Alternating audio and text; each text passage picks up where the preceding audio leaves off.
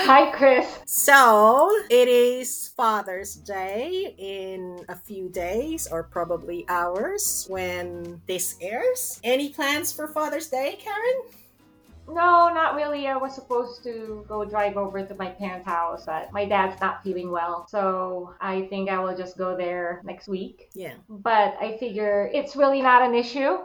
I think we should celebrate our parents not just one day a year, but celebrate them every day. Yeah. Now that I'm getting older, I start to see and appreciate everything that they've done for me, especially my father. Yeah, I agree. I celebrate my dad every day of the year. And from what I've heard, your dad is an awesome guy. I remember you said when your son was a baby, he would come over and help you. Yes, that was before I got divorced. Then when I went through my divorce, I had to pack up and went to live with my parents. My dad was the one who showed my son how to be a man, taking care of his family. Wow. So he was that example of what a head of a family or what a man does, how he treats his wife, his daughter, his grandson, and the people around him. Yeah, amazing. I wish I could say the same. But, you know, interesting because I don't remember us celebrating Father's Day when we were back home, when we were little. We never celebrated. No. I think we are not showy with emotions. Yeah. We're not emotional people. We never even hugged, remember? Yes. Never even gave my dad a kiss or my mom a kiss to say hello or goodbye. Or to say thank you. Yes. Thank you for preparing our meals today. Yeah. Thank you for cooking for us or thank you for the house. We don't. And even now, I am still a little hesitant to be showy that way. Yeah, me too.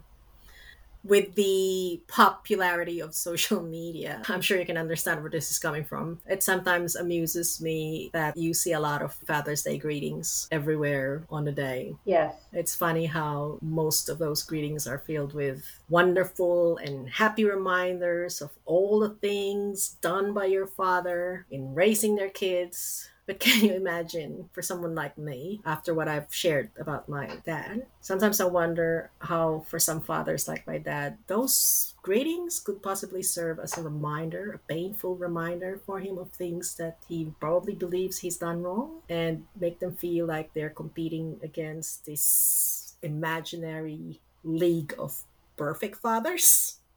Do you think he knows that he had his shortcomings? I think he does now, especially after his reaction when I wrote my letter. Now he does, but before, it never probably bothered him when he would see these posts about how perfect this dad was or this other father. Can't really answer that for him, but if he doesn't get those kinds of greetings from any of his children, wouldn't that be a big hint?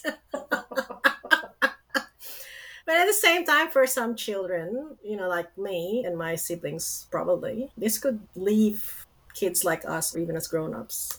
It sometimes leaves me wondering, what would it be like if I had been blessed with a perfect father? I don't think that's fair to anyone to think that way. I don't think it's fair for the child or even the father. Well, you're perfect with the way you are. So if your father was different, then you won't be this perfect. Yeah, good point. Because I was actually just going to say that for me, I'd like to think that what is more common in parenting is imperfection. Yeah, even I have to admit I'm not perfect. I like to think I am, but... yeah.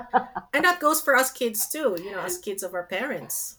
Can you imagine now, looking back as a parent yourself, there were words of encouragement or appreciation that we could have offered our parents that we never, like you said, thank you when we were young. We were too busy coping with the challenges of growing up and so self-centered in all our day-to-day activities that we don't even realize that our parents are trying to do the best they can. Yes, with what they were given, with the resources they have on hand. And what they know and how they were parented as well. Yes, that's exactly it. And just like with my parents, they moved us here when we were teenagers.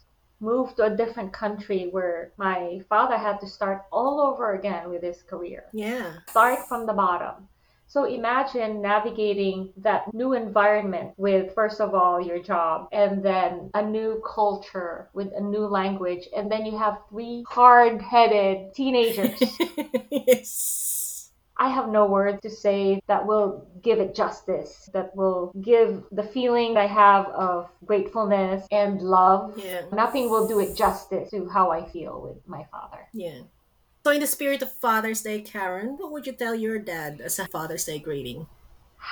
I'm not showy with my dad. Yeah. I will just say thank you. And I hope that every day that I spend with him, all the little things that I try to do for him, I hope that shows to him how I feel about what he's done for us. Yeah.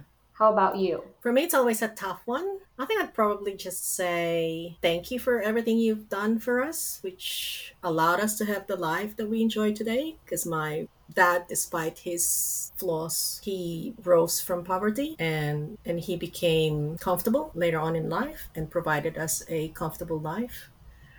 That is a big achievement.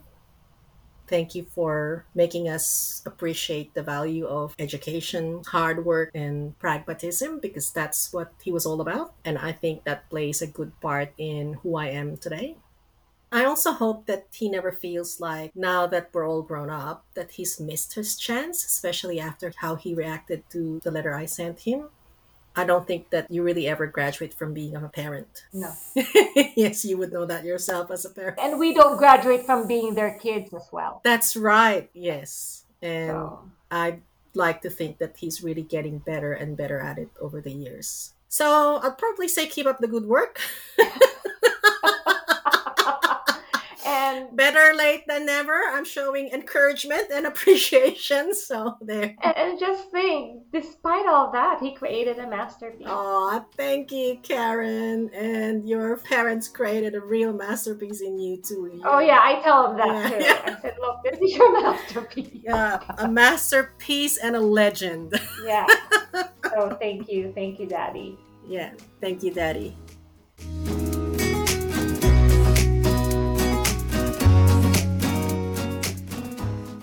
Am I OK is intended for mature audiences as it discusses topics that can be emotional and upsetting.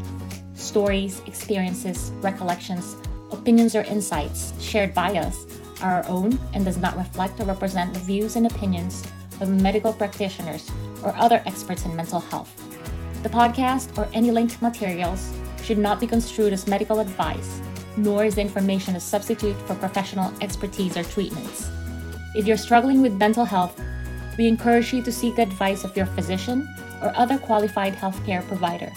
Please do not disregard professional medical advice or delay seeking it because of something you have heard from this podcast.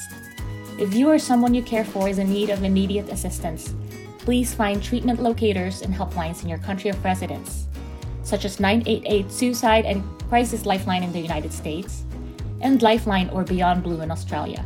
Thank you so much for listening. If you would like to get in touch with us, you can reach us through our socials and follow us. You'll find our handle in the episode description. Or, if there's anything you'd like us to talk more about, you can email us through amiok@gmail.com.